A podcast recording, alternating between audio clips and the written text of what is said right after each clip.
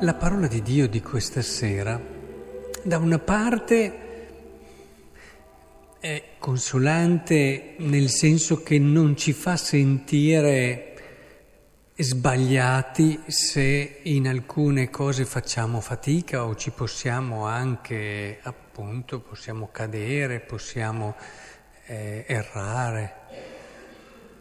Perché Pietro, in questo caso, ha sbagliato.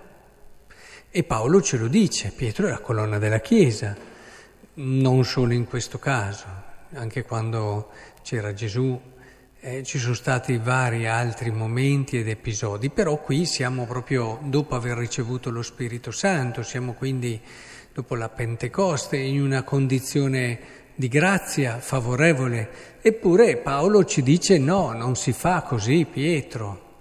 E Intanto ci fa vedere come è bello perché l'altro che è diverso da me in tanti casi può aiutarmi a cogliere cose che magari io stando solo in me stesso non riuscirei a cogliere. Quante volte noi, Pietro non era da solo, aveva quelli che lo seguivano, quelli che erano lì con lui, che lo hanno seguito anche in questo errore e nessuno gli ha detto niente.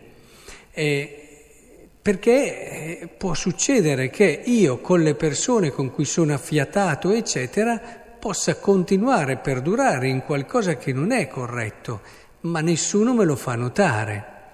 Invece Paolo, diverso, è più libero, poi anche Paolo avrà avuto le sue cose, però in questo caso è libero per poter anche riconoscere questo errore e ci vuole anche il coraggio di poterlo dire. Perché tante volte la tentazione di lasciamo perdere, eh, in nome di una maggior tranquillità, non ci stiamo a creare problemi, poi dopo Pietro eh, lo capirà da solo, stiamo a creare, c'è sempre, eh? dipende un po' dai temperamenti e soprattutto dal grado di virtù.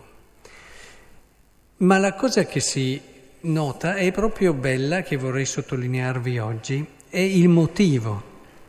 Se tu che sei giudeo, cioè diciamo l'affermazione e l'argomentazione che usa, vivi come i pagani e non alla maniera dei giudei, come puoi costringere i pagani a vivere alla maniera dei giudei? Bello, no? Cioè, se proviamo a trasferirlo qua, se noi che diciamo di credere in Cristo, viviamo come tutti gli altri, abbiamo un bel da dire, abbiamo un bel da andare a messa, abbiamo un bel da fare le nostre preghiere, ma nessuno, ma neanche gli viene la domanda, neanche gli viene l'interesse, neanche la curiosità di capire che cosa muove la mia vita, che cosa muove le mie scelte. Se in te che credi in Cristo non trovo altro rispetto a quello che faccio io, vabbè, ti rispetto come rispetto tutti, ma certo non mi stimoli a crescere ed avvicinarmi a Cristo. E anche il Vangelo è in questa prospettiva, se ci avete notato. Gesù e poi qui lo si vede bene in Luca che spesso si ferma a pregare, eccetera, e gli apostoli lo vedono e anche qui era in un luogo a pregare. E secondo me non doveva mica pregare come pregavano gli altri, a volte in modo così ripetitivo, distratto, che si capisce che non stai vedendo nessuno, che non c'è un incontro in quel momento in atto.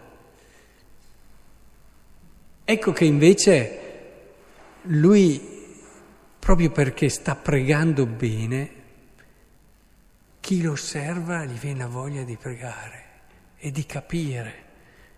E insegnami a pregare, Signore. E io non so se quando la gente ci vede pregare, noi gli facciamo venire sta voglia.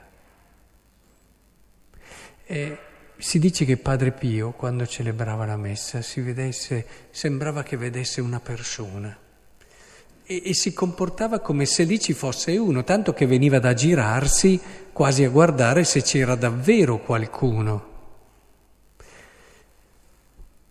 lì ti fa sorgere un qualche domanda. E, e senza bisogno di dire niente hai già capito che qui adesso c'è Gesù e noi se abbiamo fede adesso incontriamo il risorto senza bisogno di fare tanti discorsi, lo capisci perché questo qua il risorto lo vedeva. Ora, penso che sia importante che cerchiamo di capire, di comprendere com'è decisivo quello che siamo, al di là delle parole, ce lo diciamo spesso, ma non è mai eh, inutile ripeterlo. E, e, questo vorrei che fosse chiaro in questo giorno dove ricordiamo Gabriele. Eh, il risorto. Siamo venuti qui non semplicemente per essere vicini a due genitori che hanno vissuto quello che nessun genitore dovrebbe mai vivere. E non siamo venuti qui semplicemente per così fare un momento bello di amicizia e di compassione e di vicinanza. Noi siamo venuti qui a vedere il risorto, che ci aiuta a capire in un modo diverso, diverso dagli altri uomini, certo. Come diceva Paolo, se siamo come tutti gli altri, noi siamo venuti qui perché certo, certo, sentiamo un vuoto immenso, certo una sofferenza indicibile, questa non ce la toglie nessuno, ma siamo venuti qui per toccare il risorto e dire questo non è chiuso e non è l'ultima parola. Siamo venuti qui per toccare in un qualche modo anche Gabriele, perché l'unica via, non quelle che quando ci sono questi drammi a volte si ricercano in modi strani per parlare coi defunti, state attenti che lì c'è sempre solo il demonio sempre e solo il demonio. Si gioca sulla sofferenza delle persone. L'unico modo per toccare e mettersi realmente in comunione vera e viva è proprio l'incontro col risorto dell'Eucaristia. Che il Signore allora ci faccia uscire da questa messa non solo con la gratitudine perché la risurrezione la vediamo anche in due sposi che si sono amati per 35 anni, eh, perché non è un'idea astratta la risurrezione, è un'idea anche concreta. In un qualche modo vi ringraziamo perché ce la fate toccare questa risurrezione, una risurrezione concreta, vera, Immagino che in questi anni ci siano stati momenti anche non così semplici come in tutte le storie d'amore vere, ma tutti superati.